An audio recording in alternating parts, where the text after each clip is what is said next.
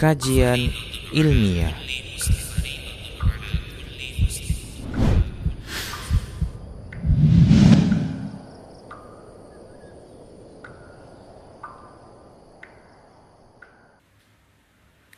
Bismillah, warahmatullahi wabarakatuh. Innal hamdalillah nahmaduhu wa nasta'inuhu wa nastaghfiruh wa na'udzu billahi min shururi anfusina wa min sayyiati a'malina. Man yahdihillah fala mudhillalah wa man yudlilhu fala hadiyalah.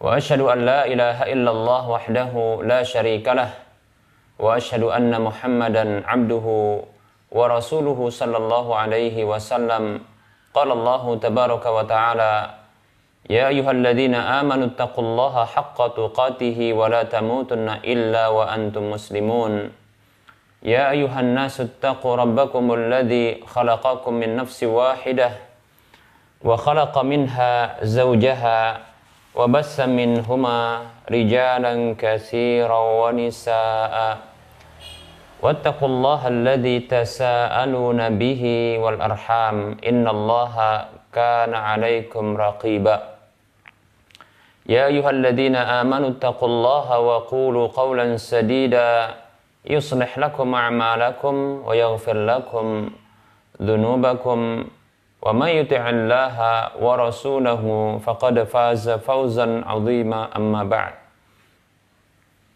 فإن أصدق الحديث كتاب الله وخير الهدى هدى رسول الله صلى الله عليه وسلم وشر الأمور محدثاتها وكل محدثة بدعة وكل bid'atin dhalalah wa kulla dhalalatin finnar Para muslim rahimani wa rahimakumullah Para Pemirsa Rosyad TV dan para pendengar Radio Medan Mengaji di mana saja Anda berada, Alhamdulillah kita bersyukur kepada Allah atas nikmat yang Allah berikan. Selawat dan salam kita ucapkan untuk Nabi kita Muhammad Sallallahu Alaihi Wasallam Baik kita akan lanjutkan pembahasan fikih muamalah dan kita masuk kepada pembahasan al-wadi'ah yaitu akad titipan al-wadi'ah. Wadi'ah adalah al-malul madfu'u ila man yahfazuhu bila iwadin. Wadi'ah Wadi'ah adalah harta yang diserahkan kepada seseorang yang akan menjaganya tanpa adanya imbalan. Baik, nah di sini kekhususan dari wadi'ah adalah tidak ada imbalan padanya. Tidak ada imbalan padanya. Baik para muslim rahimani wa rahimakumullah. Harta yang diserahkan kepada seseorang untuk menjaganya dan uh, nantinya akan uh, diminta kembali, maka inilah dia akad ya titipan demikian. Hikmah disyariatkannya akad ini dan ini merupakan bentuk kebaikan juga dalam Islam di mana akad ini di, disyariatkan karena dalam satu kondisi atau beberapa kondisi, terkadang seseorang itu dia tidak mampu untuk menjaga hartanya. Seperti dalam kondisi ketika dia sedang bepergian. Atau ketika dia berada dalam sebuah kesibukan sehingga harta yang dimilikinya ini tidak mampu bagi dirinya untuk dia jaga. Bisa jadi dikarenakan ketiadaan tempat, juga ketiadaan uh, ketiadaan peluang. Tidak ada tempat atau tidak ada peluang seperti itu. Sementara ya orang lain ini memiliki peluang ya untuk bisa menjaganya, memiliki kemampuan untuk bisa menjaganya. Nah di sinilah Islam datang untuk mensyariatkan akad seperti ini. Ya, demikian para muslim rahimani warahmatullah. Dan tentunya orang yang menjaganya orang yang mendapatkan amanah untuk menjaga ini, dia mendapatkan pahala dari Allah Subhanahu wa taala karena sesungguhnya ini merupakan bentuk tolong menolong di atas kebaikan. Ya, asalkan tentu barang tersebut adalah barang yang yang baik ya, barang yang tidak uh, bukan barang yang diharamkan seperti itu, barang yang tidak ada keharaman padanya. Rasulullah Shallallahu alaihi wasallam bersabda, "Wallahu fi aunil abdi, maka al abdu fi auni akhihi." Allah senantiasa menolong seorang hamba selama hamba tersebut menolong saudaranya. Demikian. Para muslim rahimani wa rahimakumullah. Apa hukum apa hukum dari akad titip, akad titipan ini? Nah, para muslim rahimani wa rahimakumullah, sesungguhnya uh, ditinjau dari sisi mengikat atau tidak mengikatnya akad ini, maka Sesungguhnya akad titipan ini adalah akad yang tidak mengikat. Tidak mengikat kedua belah pihak. Oleh karenanya, bagi pemilik barang yang menitipkan barang tersebut, ya, ketika dia meminta barang tersebut dari orang yang dititipi, wajib ya untuk dikembalikan barang itu kepadanya. Begitu juga orang yang dititipi. Apabila dia mengembalikan barang tersebut ya mengembalikan barang tersebut karena bisa jadi dia tak mampu lagi untuk menjaganya maka tentunya sang pemilik barang atau orang yang menitipkan tersebut harus menerimanya demikian baik para muslim rahimani rahimakumullah ditinjau dari hukum ya hukum dari akad ini akad titipan ini maka sesungguhnya akad ini hukum hukumnya adalah boleh. Ini akad yang mubah. Tentunya ini mubah hukumnya boleh bagi orang yang menitipkan. Namun ini menjadi sebuah akad ya yang berhukum sunnah ya mendapatkan pahala bagi orang yang dititipkan atau dititipi barang tersebut kepadanya. Mengapa? Karena itu merupakan bentuk kebaikan yang dicintai oleh Allah Subhanahu wa taala di mana di dalamnya terdapat pemenuhan ya kebutuhan terhadap ya manusia. Allah Subhanahu wa taala berfirman di dalam surah Al-Maidah ayat 2, A'udzu billahi minasyaitonir rajim. 'Alal birri wat taqwa wa la ta'awanu 'alal ismi wal 'udwan wattaqullaha innallaha syadidul iqab. Allah berfirman yang artinya dan tolong menolonglah kalian di atas kebajikan dan takwa dan janganlah kalian tolong menolong di atas dosa dan permusuhan. Bertakwalah kepada Allah sesungguhnya Allah maha keras siksanya. Baik para muslim rahimani wa rahimakumullah apa hukum bagi orang yang mampu ditinjau dari sisi amanah. Demikian pula dari sisi kemampuan dan peluang bagi orang yang dititipi, para muslim rahimani rahmakumullah, dianjurkan terhitung kebaikan, disunnahkan bagi orang yang mendapatkan barang titipan ini, maksudnya dia mendapatkan amanah untuk menjaga barang titipan tersebut, sementara dia memiliki kemampuan atas hal tersebut, dan dia adalah orang yang amanah, maka dianjurkan bagi dirinya untuk ya menerima barang titipan tersebut. Karena itu merupakan bentuk tolong menolong di atas kebajikan dan takwa. Padanya ada pahala yang besar insya Allah taala. Dan tentunya dengan syarat orang tersebut ya adalah orang yang memang secara syar'i dibolehkan untuk bertransaksi, dibolehkan ya untuk memiliki kewenangan di dalam ya transaksi-transaksi akad-akad eh, interaksi antara satu manusia dengan manusia yang lain karena telah terpenuhi syarat-syaratnya. Adapun orang yang tidak yakin mampu untuk menjaganya dan barangkali dia merasa ragu tentang keamanan dirinya maka janganlah dia menerima ya barang titipan tersebut. Ya, jangan dia menerima ya uh, akad wadiah titipan itu kepada dirinya. Demikian. Karena ini merupakan beban ya, akan menjadi beban bagi dirinya. Baik, kita akan bahas berikutnya tentang ya tanggung jawab. Siapakah yang akan menanggung barang titipan tersebut? Perlu kita ketahui bahwasanya ya ini ada rincian tentunya. Kita akan sebutkan beberapa bentuk rincian. Yang pertama, apabila barang titipan tersebut, barang titipan itu itu hilang atau mengalami kerusakan di tangan orang yang dititipi. Sementara tidak ada kecerobohan, tidak ada kelalaian. Tidak ada pula pelanggaran kesepakatan seandainya memang ada eh, kesepakatan-kesepakatan yang dibuat, ya. Maka tentunya orang yang dititipi tersebut tidak menanggung kerugian itu, ya. Hanya saja memang wajib baginya untuk menjaga, ya, menjaga barang titipan tersebut pada tempat yang aman, sebagaimana dia menjaga barang-barang miliknya. Demikian. Nah, apabila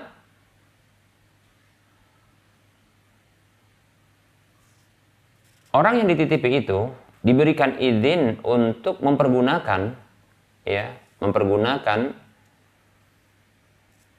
barang titipan apabila ya orang yang dititipi itu itu diperkenankan dan diizinkan mendapatkan kerelaan dari orang yang menitipi pemilik barang tersebut untuk dia mempergunakan barang yang dititipi itu maka akad ini berubah menjadi akad hutang piutang yang dijamin ya dijamin ditanggung dia demikian seperti itu para muslim rahimani wa rahimakumullah ditanggung tentunya kerugiannya dan harus dikembalikan dengan dengan yang senilai dengannya. Seperti itu. Para muslim rahimani warahmatullah.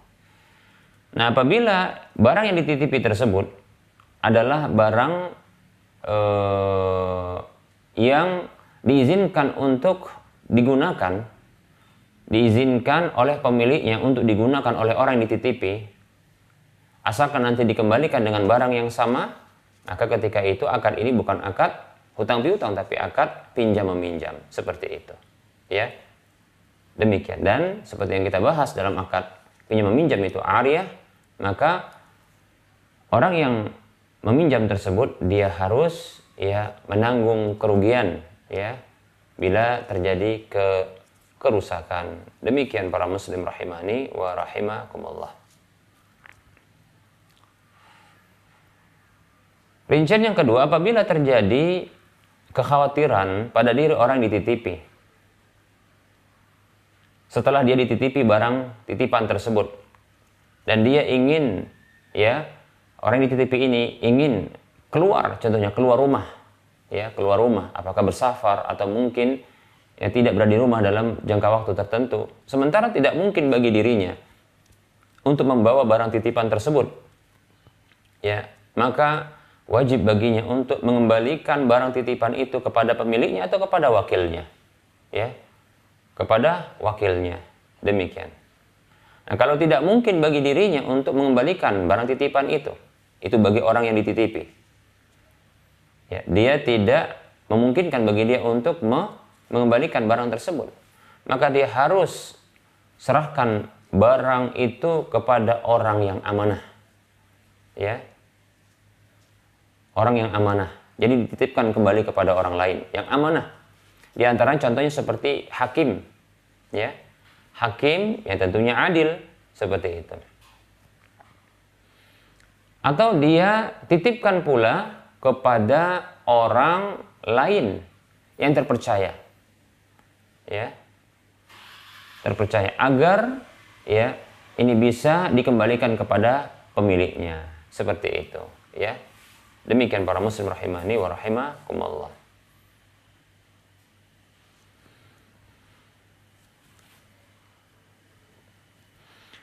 Baik, e, rincian berikutnya, apabila orang yang dititipi tersebut ketika dititipi sebuah barang atau e, satu ya satu harta seperti contohnya adalah e, kendaraan ya. Lalu dia menggunakan barang tersebut kendaraan tersebut dia gunakan ya. Dia gunakan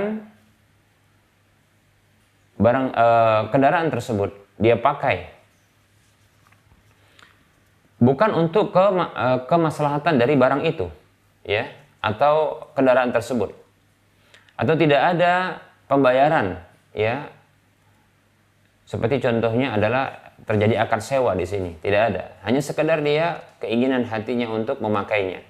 Dan ini tentunya tanpa diizinkan oleh sang sang pemiliknya ya lalu dia keluarkan dari kondisi aman tempat yang aman.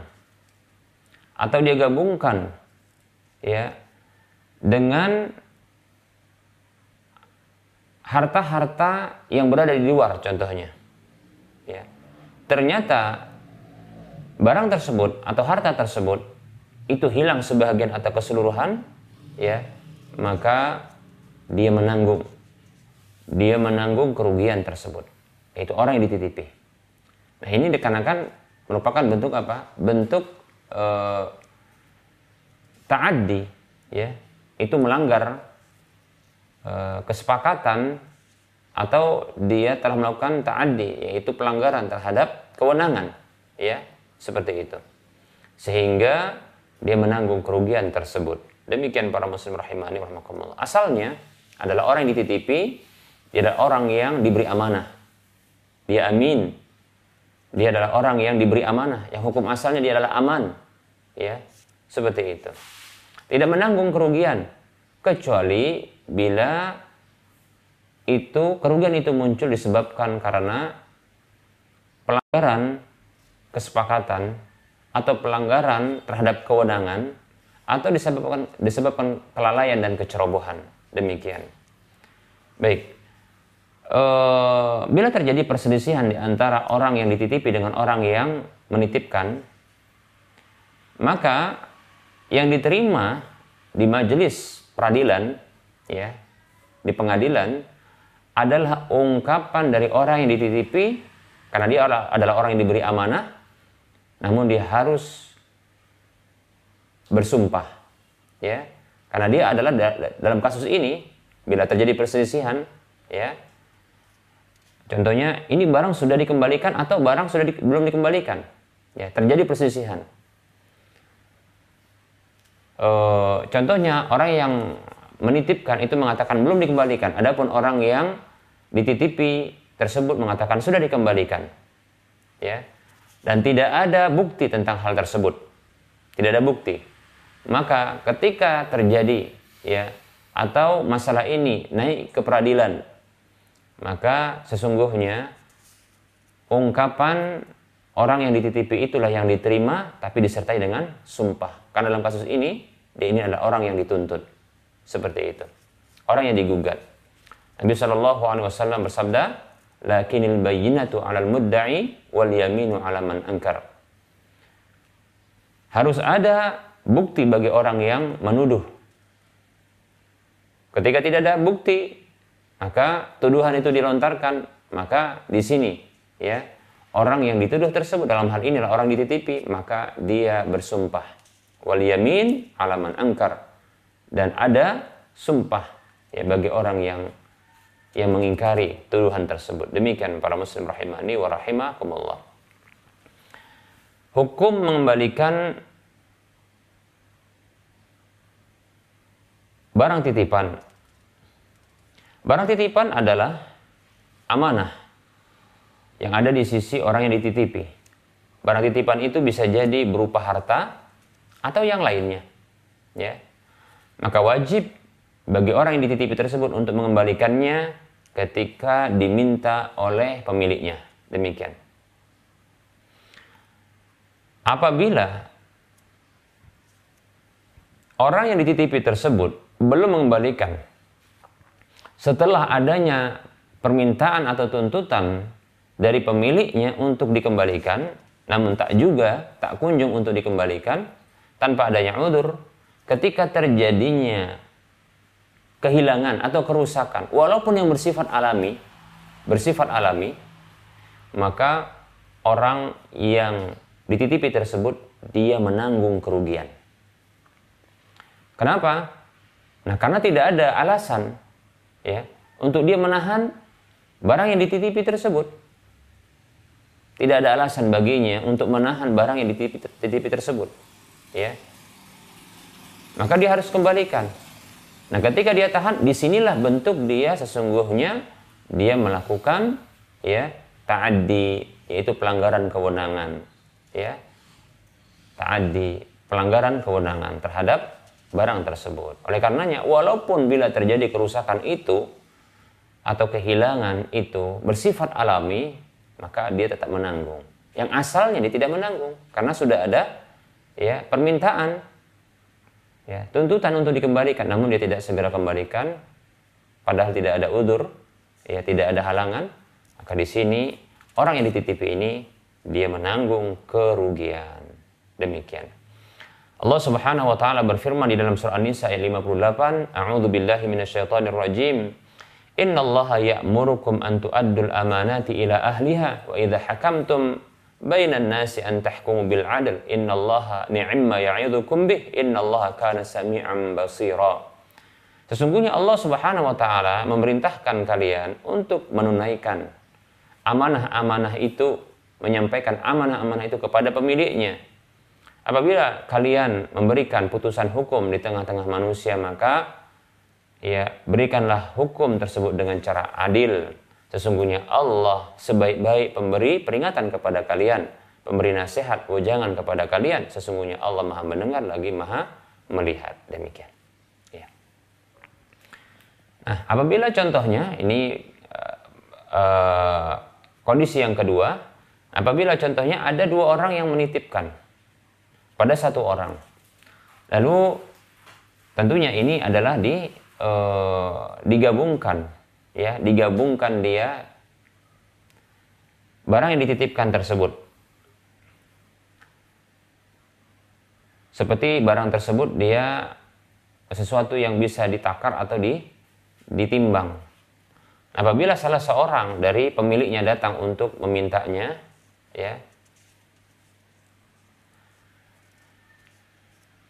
maka harus diberikan kepadanya tidak mesti menunggu ya menunggu e, penitip yang lainnya seperti itu. Walaupun di awal ketika menitipkan ini adalah e, sama waktunya demikian ya seperti itu. Jadi sesuatu yang dititipkan yang dia baik itu bisa ditimbang atau ditakar ya atau dalam bentuk jumlah namun dia tertentu bisa dibagi maka apabila pemiliknya ini memintanya ya dan ada penitip yang lainnya bersamanya maka diberikan haknya bahagiannya. Ketika dia e, meminta barang yang dititipkan itu kepada orang yang dititipkan tersebut. Demikian para muslim. Rahimani wa rahimakumullah. Nah e, bagaimana hukum tentang harta-harta uh, yang dititipkan di tempat penitipan ya. Dan ini adalah dia berupa harta yang dia bernilai yang dia menjadi alat tukar alat tukar. Seperti contohnya adalah uang ya dititipkan. Barang-barang yang dititipkan tersebut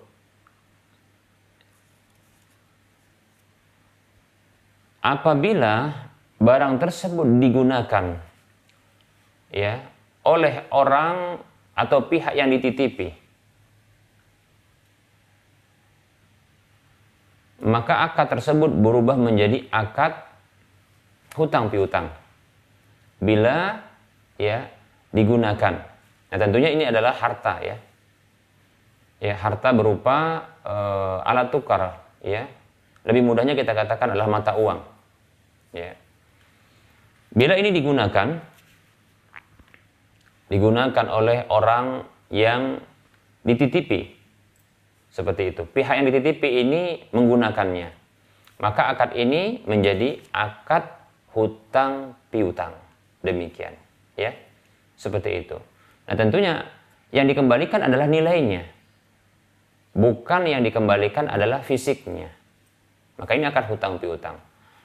Nah, apabila adanya kesepakatan atau adanya ungkapan yang disetujui untuk dikembalikan dengan cara berlebih ya maka atau ada kelebihan dan tambahan-tambahan yang mengiringi dari penggunaan harta berupa uang yang dititipkan tersebut maka di sini dia menjadi riba Demikian para muslim rahimani wa rahimakumullah. Seperti itu, ya. Mengapa? Karena ini adalah akad hutang piutang. Walaupun di awal dia adalah akad titipan, walaupun di, di awal dia adalah akad titipan. Namun ketika ya diketahui bahwasanya harta ini digunakan, uang ini digunakan, ya, digunakan maka di sini tentunya ya berlaku akad hutang piutang. Nah, akad hutang piutang apabila disepakati, disepakati adanya tambahan ya. Seperti bentuk tambahannya adalah eh, manfaat berupa jasa ya. Begitu juga contohnya eh, hadiah-hadiah ya maka sesungguhnya ini adalah riba seperti itu. Berarti contohnya adalah bank ya. Perbankan yang dititipi uang oleh para nasabah. Ternyata diketahui pihak perbankan ini itu menggunakan dan itu dibiarkan oleh para nasabah dan itu diketahui bahwasanya tidak mungkin uang itu akan dibiarkan begitu saja pasti digunakan walaupun orang yang atau para nasabah ini boleh dia menggunakan kapan waktu yang dia inginkan. Ya. Seperti itu.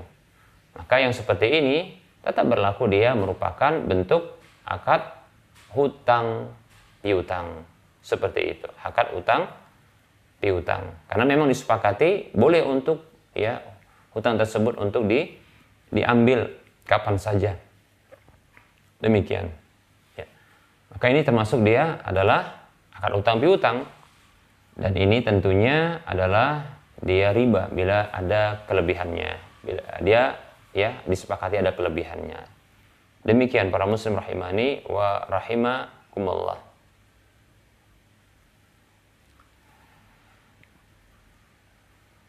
Nah apabila uh, ternyata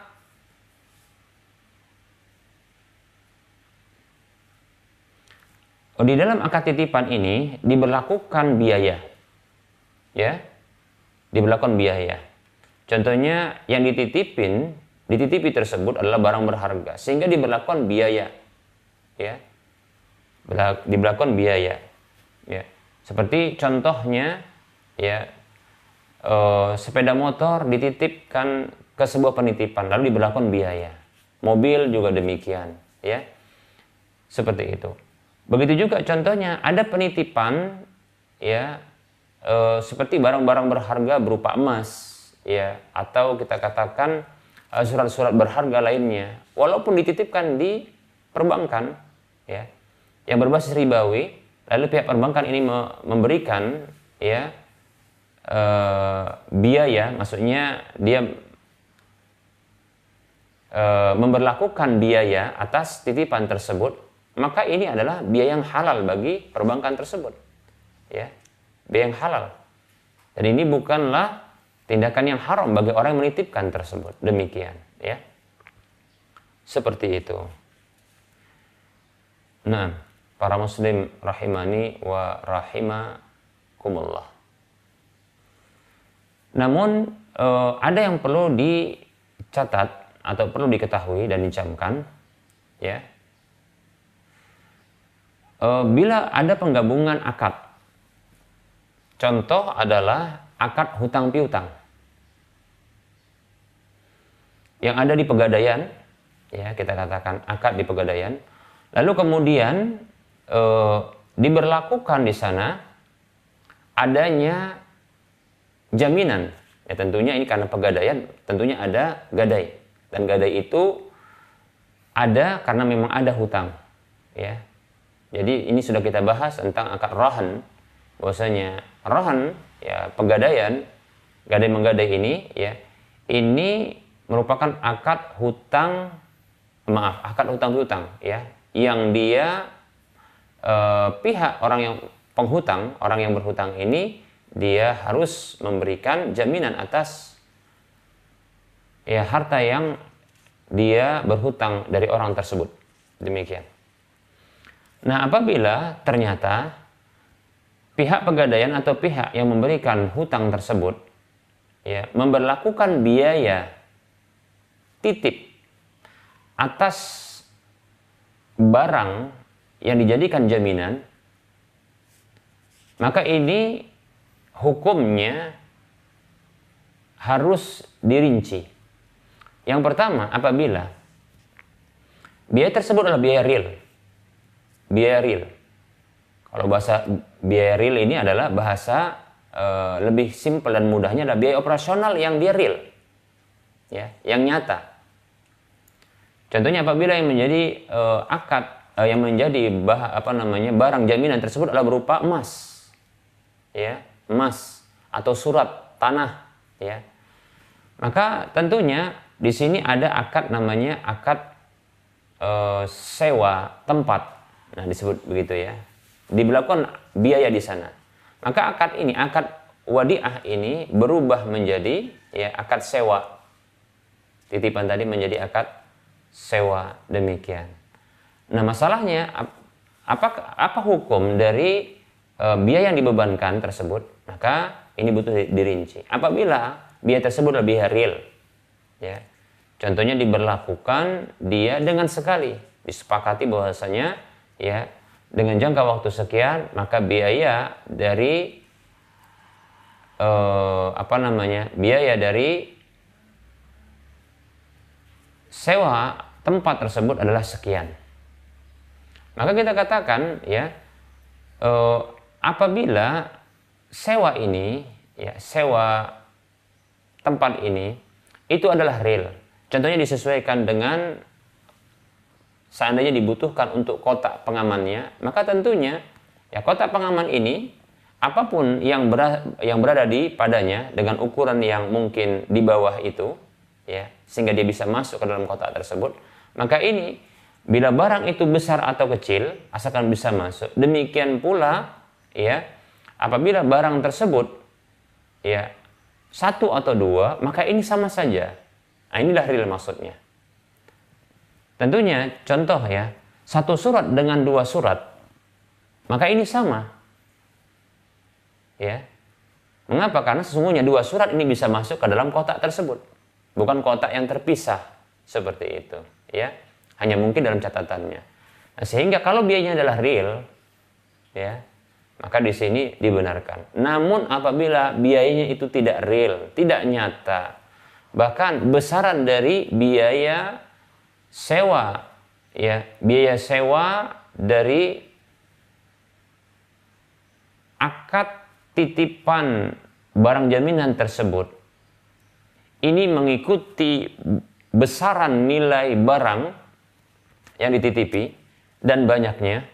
Padahal tidak membutuhkan tempat yang lain, maka di sini ketahui ya dan ini dicurigai. Dan ini ya sangat berpotensi bahwasanya kelebihan-kelebihan dari biaya real pada biaya operasional ya pengamanan dari barang tersebut ini dikhawatirkan adalah tambahan atas hutang kullu jarra nafan riba setiap hutang piutang yang menarik keuntungan, manfaat, tambahan, maka itu adalah riba. Seperti itu. Ya. Walaupun ini disebut dengan contohnya upah, ya, ujroh. Disebut dengan ini adalah e, biaya sewa atau biaya operasional sendiri. Ya. Namun kalau dia besarannya itu mengikuti besaran dari barang titipan, ya, begitu. Mengikuti besaran barang yang dititipkan nilainya itu. Maka ini tidak tidak real. Ya ini tidak real. Seperti itu. Karena contohnya ya yang jadi yang dijadikan sebagai apa namanya barang jaminan contohnya adalah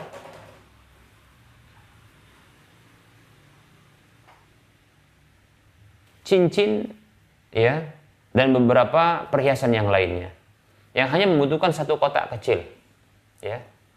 Kemudian ada juga satu batang emas yang mungkin ukurannya ya adalah ukuran persegi yang itu cukup untuk satu kotak. Namun dari sisi berat ini berbeda. Nah apabila ternyata ya diberlakukan berbeda berdasarkan berat emas ya dengan bentuk yang dia satuan tapi dia berat dengan yang bentuknya apa namanya uh, uh, terpisah-pisah namun dia ringan.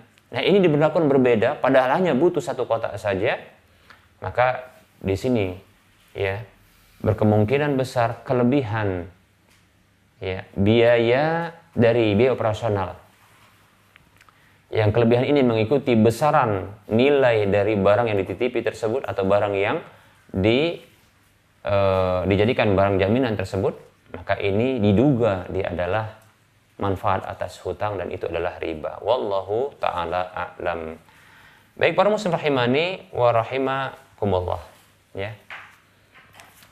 Ini e, pembahasan materi kita dan kita cukupkan untuk penyampaian materi kita beranjak kepada sesi soal jawab. Ada pertanyaan? Assalamualaikum Ustaz. Ana mau bertanya yang sekarang lagi viral mengenai hukum GoFood atau GrabFood. Sebenarnya inti kajian permasalahannya di mana kalau misalnya aplikasi itu menjadi halal atau haram. Syukran. Uh, baik ya. Hukum GoFood atau GrabFood. Ya, mungkin uh, ini adalah akad yang melibatkan beberapa pihak ya.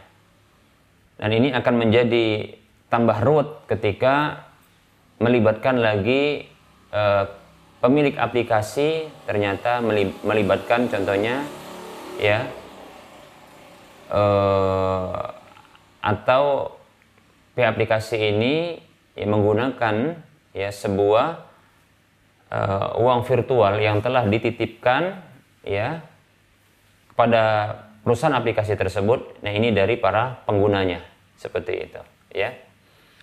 Baik, ya. Uh, saya pribadi condong bahwa akad yang diberlakukan oleh customer ya kepada para driver para driver ya maka tentunya ini kan ada beberapa akad. Ada akad ya antara customer dengan driver ya.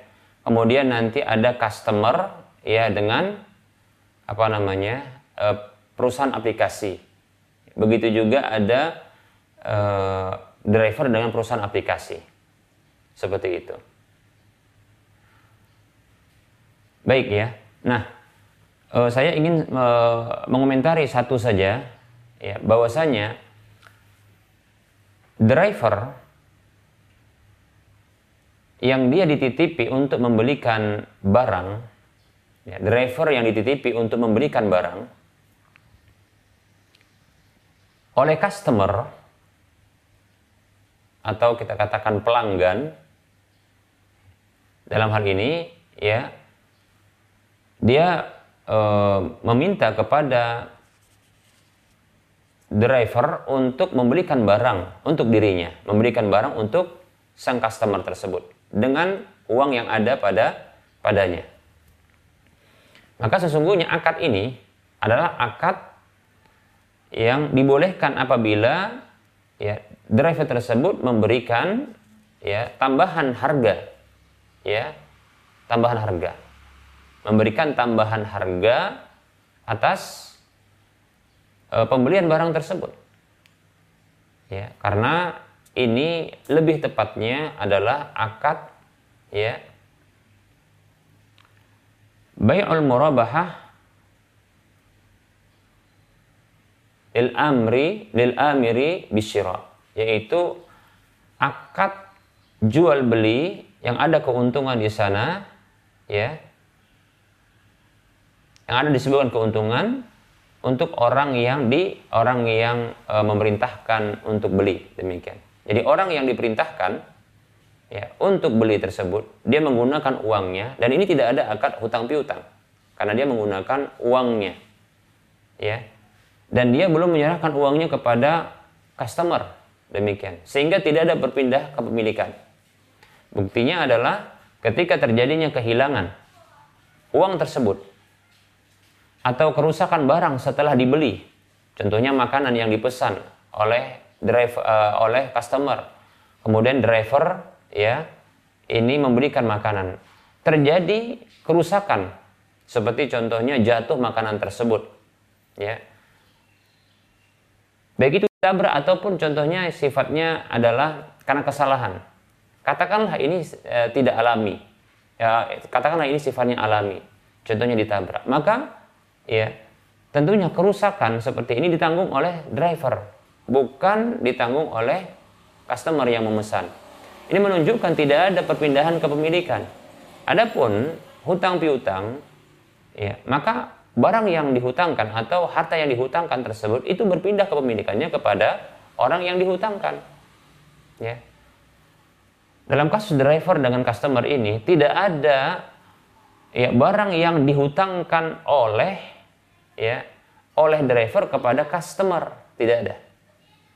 Sehingga customer tidak berhutang sedikit pun kepada orang yang uh, driver ini orang yang menjadi driver ini seperti itu. Sehingga ketika driver itu dia memberikan apa namanya harga yang lebih sebagai keuntungannya maka ini dibenarkan. Jika terpenuhinya syarat ya terpenuhinya syarat yaitu bahwasanya tidak terjadi jual beli sebelum barang itu dimiliki. Nah seperti itu. Demikian ya atau kalau seandainya driver ini menjadi uh, apa namanya menjadi uh, perantara ya bagi uh, merchant tersebut dengan dengan customer maka dia boleh saja untuk menyepakati harga. Seperti itu ya. Karena dia sebagai perantara demikian. Seperti itu ya. Baik para muslim rahimani wa rahimakumullah Adapun apabila menggunakan ya menggunakan contohnya uh, uang virtual di mana perusahaan-perusahaan seperti OVO uh, apa namanya yang Grab apa namanya yang mirip dengan OVO apa saja? GoPay. Uh, ya. GoPay. Yang lainnya muncul sekarang banyak ya eh, apa namanya perusahaan-perusahaan aplikasi yang mereka menampung dana dari masyarakat. Ya mereka ini calon customer yang akan nanti eh, membeli berbagai barang-barang dengan uang yang mereka titipkan pada perusahaan aplikasi tersebut. Nah di sini perusahaan aplikasi mereka ya mereka ini memberikan bonus-bonus. Mereka memberikan bonus-bonus ya. Nah tentunya penggunaan ya. Barang penggunaan uang yang dititipkan kepada pihak aplikasi ini dan itu digunakan oleh pihak aplikasi yaitu pemilik atau perusahaan aplikasi ini ini akad titipan ini berubah menjadi akad hutang piutang. Ya. Dan mereka mendapatkan keuntungan tentunya dengan uh, hutang apa namanya penggunaan uang tersebut. Seperti itu. Lalu mereka memberikan manfaat kepada para eh, pengguna aplikasi yang telah menitipkan uangnya. Memberikan apa tambahan-tambahan manfaat-manfaat seperti bonus-bonus ketika berbelanja ya. Maka sesungguhnya ini adalah manfaat atas hutang dan itu adalah riba. Wallahu taala alam. Walaupun dalam masalah ini ada perbedaan pendapat tapi saya condong bahwa ini merupakan akad riba. Seperti itu. Wallahu taala alam Ada pertanyaan berikutnya, izin bertanya Ustaz, bolehkah melimpahkan piutang kepada orang ketiga? Misalnya B hutang 5 juta kepada A, lalu A menawarkan kepada C untuk melunasi hutang. Si B kepada A dengan jumlah 4 juta saja, maka hutang B yang 5 juta beralih ke C. Syukran Ustaz. Kita ulangi pertanyaannya ya. Jadi ada orang yang berhutang, contoh A, B, dan C. B punya hutang kepada A sejumlah 5 juta. B punya hutang A kepada si A dengan jumlah 5 juta. Demikian. Jadi yang berhutang di sini adalah si B. Ya. E, yang punya hutang adalah e, si B, ya. B punya hutang kepada si A sejumlah 5 juta. Si A memberikan hutang kepada si B. Sudah? Kemudian si A memberikan penawaran. Ya, si A memberikan penawaran ya kepada si C untuk melunasi hutang si B dengan jumlah 4, 4 juta saja. Ya. Tapi di sini si B ya memiliki hutang kepada si C ya ini tetap menjadi 5 juta. Demikian. Berarti ada pengurangan di sini. Ya, berarti ada pengurangan, ya. Tentunya eh, si B ini punya hutang kepada si A. Jadi ini adalah eh, yang pernah kita sebutkan dalam akad hawalah ya. Ini kita coba untuk menjelaskan kepada para pemirsa dan para pendengar sekalian kasus ini. Saya ulangi ya supaya ini tidak bingung. Si A memberikan hutang kepada si B. Artinya si B punya hutang kepada si A. Dan si B punya hutang kepada si C. Ya seperti itu. Dengan jumlah yang sama ya yaitu sama-sama 5 juta. A berhutang kepada si B, B berhutang kepada si C. Seperti itu. Dengan jumlah yang sama 5 juta dan 5 juta. Nah sekarang si B, maaf, eh, apa namanya, si A ingin mengalihkan hutangnya, ya, si A, uh, si A ingin mengalihkan hutangnya kepada si C, ya, Maksudnya hut, uh, hutang si B itu dialihkan kepada si C. Karena dia telah berhutang kepada si C sejumlah 5 juta. Hanya saja ya si C ini ya si C ini uh, dia akan apa namanya uh, membayar kepada si B dengan 4 juta. Seperti itu. Baik ya. Kita ulangi bisa dipahami.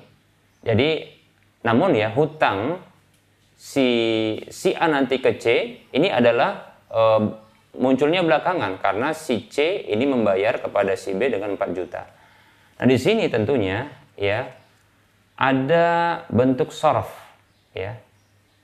Baik, saya ulangi. Mungkin saya juga agak e, terbelit dengan pertanyaan ini. Saya ulangi. Jadi begini kasusnya. Jadi si A dengan si B punya akad hutang piutang. Yang berhutang adalah si A uh, yang berutang adalah si B kepada si A. Baik. Nah, agar selesainya masalah hutang ini kepada si si B, maka si A menawarkan kepada si C, bayarkan hutang si B ini kepada saya, ya. Si A ngomong kepada si B, eh, si C, bayarkan hutang si B ini kepada saya sebesar 4 juta. Nanti silakan engkau ambil hutang 5 juta kepada si si uh, si B. Nah, di sini tentunya adalah si C ini berpi, uh, berposisi sebagai orang yang memberikan piutang kepada si B. Sebesar 4 juta ya sebesar 4 juta nanti nanti dia akan menarik ya uang tersebut kepada si si B dengan nilai 5 juta ya. Baik yang seperti ini tentunya adalah riba demikian ya riba Ya, akad yang sifatnya ini menggabungkan keseluruhan, ya, akad yang menggabungkan keseluruhan ini, ya, maka si A pun terlibat karena bahkan dia yang mengusulkan bentuk hutang uh, bentuk ya riba seperti ini yaitu hutang yang menarik keuntungan. Kira-kira bisa dipahami? Baik mungkin sang penanya uh, juga ini bingung ya karena saya tadi memahami juga uh, kurang uh, kurang bisa dipahami. Baik saya ulangi ya atau sudah ada yang mengetahui alhamdulillah saya ulangi ada si A pernah memberikan hutang kepada si B sebesar 5 juta. Jadi yang berhutang adalah si B kepada si A. Ya. Nah, si si A ini dia menginginkan hutangnya itu tidak lagi kepada si si B, ingin diselesaikan. Maka dia melibatkan pihak ketiga yaitu C yang memiliki uang. Si C ini kata si A cukup membayar 4 juta saja. Ya. Agar lunas hutang si si B kepada dirinya, namun beralih kepada si C. Nah, seperti itu. Baik ya, mungkin ini simpel seperti itu. Ya. Saya kira ini awalnya adalah akad hawalah ya, yang tadi eh, masing-masing ini punya hutang. Namun ini adalah tawaran pemindahan hutang dengan cara dibayarkan berikutnya, ya. Nah, di sini berarti si C dia menanggung atau menghutangi, memberikan hutang kepada si si C. Sehingga si C ini berhutang kepada si B. Artinya diselesaikan hutang, ya, artinya dihutang, dihutangi. Si C ini menghutangi si B ya dengan 4 juta dan akan si B nanti ini membayar kepadanya 5 juta. Maka ini adalah riba. Seperti itu ya. Ini adalah riba. Demikian wallahu taala alam ya, semoga bisa dipahami. Ah, ini juga sama sudah pertanyaannya sudah dijawab ya. Jadi para pemirsa dan para pendengar sekalian rahimani rahimakumullah. Nah, ini uh, memang pertanyaan itu ya ketika dipahami dengan benar ini akan membantu untuk bisa dijawab dengan benar pula. Ya, oleh karena para ulama mengatakan fahmus soal nisful jawab. Ya memahami soal itu sudah setengah dari jawaban itu sendiri. Demikian ya. Seperti itu. Baik.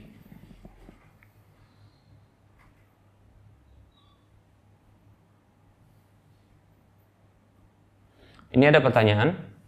Bismillah, Assalamualaikum warahmatullahi wabarakatuh. Ustadz mau bertanya, apabila kendaraan atau barang yang kita gunakan untuk mencari nafkah itu didapat dari hasil kredit riba. Bagaimana Ustaz? Apakah nafkah yang dihasilkan menjadi haram dan tidak berkah? Ya, kita jawab Waalaikumsalam warahmatullahi wabarakatuh. Yang saya pahami dari pertanyaan ini adalah barang atau kendaraan tersebut didapat dengan cara kredit, yaitu untuk mendapatkannya dilibatkan pihak ketiga untuk membelinya atau pihak ketiga uh, untuk memberikan talangan kepada dirinya ya bukan membeli ya tapi memberikan uang talangan pinjam hutangan ya kepada dirinya seperti contohnya leasing ya finance ya atau yang semisalnya ya dengan jumlah tertentu lantas dia akan membayar hutang tersebut dengan cara berlebih ya seperti itu nah dengan cara riba tentunya lalu digunakan barang tersebut atau kendaraan tersebut untuk mencari nafkah. Apakah berakibat ya nafkah tersebut haram? Maka tentunya eh, keharaman dari nafkah yang diusahakan ini terkait dengan usaha itu. Ya, adakah di sana dalam pencarian nafkah tersebut ya usaha-usaha yang terlarang atau ada barang-barang yang terlarang yang dijual belikan, yang diinteraksikan, ya, seperti itu. Adapun sebagai sarana saja, sarana yang didapatkan dengan cara yang haram, maka tidaklah mempengaruhi hukum haramnya. Seperti tadi barang-barang yang ternyata didapatkan dengan cara yang haram. Ya.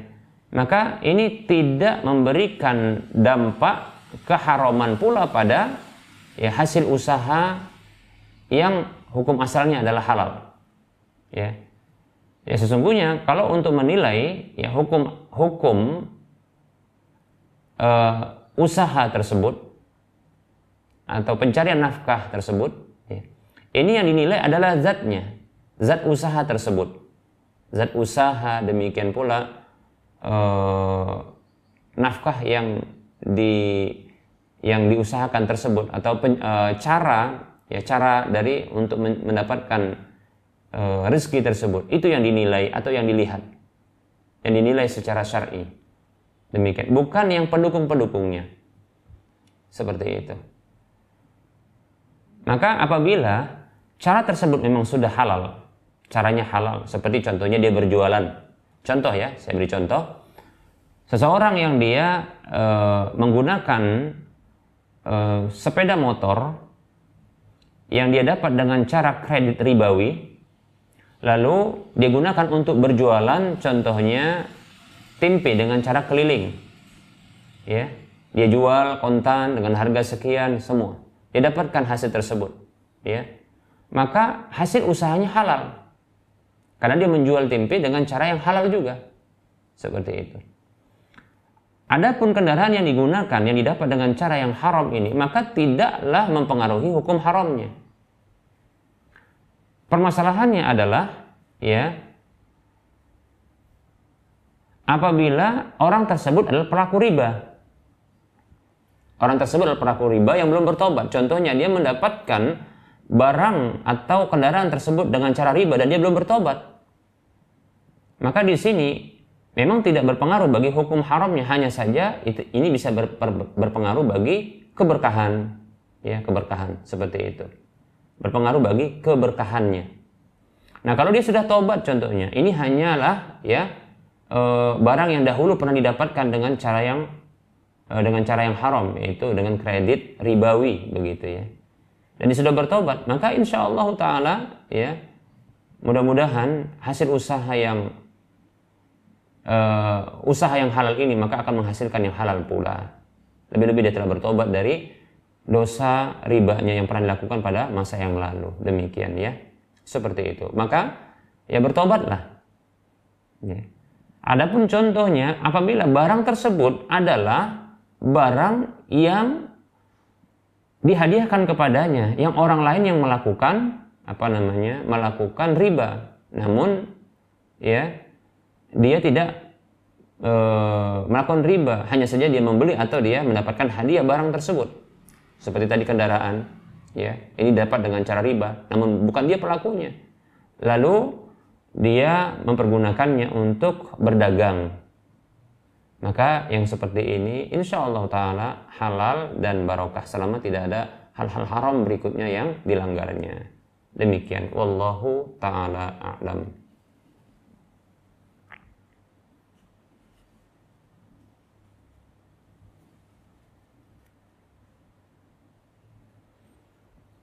Baik para muslim, para pendengar dan para pemirsa sekalian rahimani warahmatullah, barangkali kita cukupkan dulu untuk penyampaian materinya. Ya.